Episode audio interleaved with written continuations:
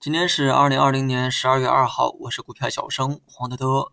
今天是一个标准的十字星，上证和创业板有一定的分化。那么从个股表现来看，涨跌家数啊是一比一。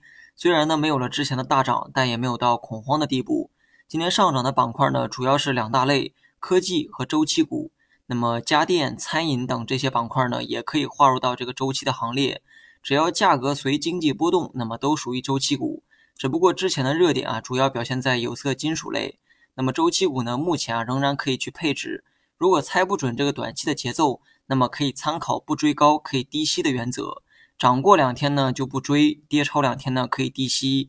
只要这个顺周期的大逻辑还在，那么这期间呢都可以去适当的参与。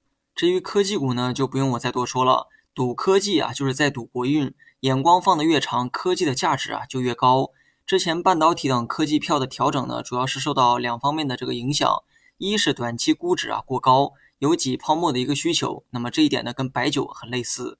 第二点呢，是因为之前签订了 RCEP 的关系，也就是这个自贸协定，亚洲国家中呢，日韩的科技技术啊较为领先，所以当时对 A 股的科技股呢会有一定影响，但这个影响啊只是短期的情绪面的，咱们大力发展科技的这个决心呢并不会改变。所以从这个长线角度出发，配置半导体芯片会是不错的选择。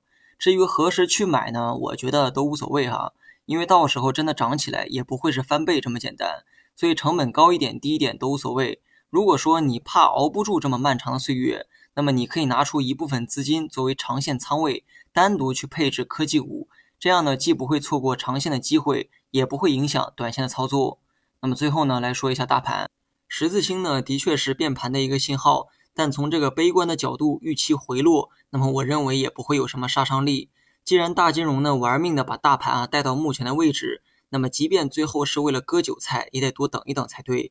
现在就割，我认为这个周期啊太短，掐头去尾，刨去一定的成本，主力的这个利润啊并不多。那么能否看涨取决于个人，但我觉得真的没有必要去看空。上证指数的均线呢正逐渐形成多头排列。那么深证和创业板的短期均线也在顺势而上。那么从技术角度的分析来讲，指数下方的均线也是预期调整的底线。所以即便再有回调，我认为呢也是良性的一个调整，创造机会的调整。更何况以上还是从这个保守的角度做的预期，但凡激进一点都会是继续看涨。所以我对短期的这个走势呢相对乐观哈。短期呢要么是借势继续往上走，要么调整两天之后啊再往上走。如果是第二种走势，那么调整幅度呢不会跌破五日线。那么假如毫无征兆的出现了暴跌，那么这个才是预料之外的风险。但是技术分析呢要尊重现有走势透露出的一个信号，小概率的事情啊，即便说发生也不能做预期。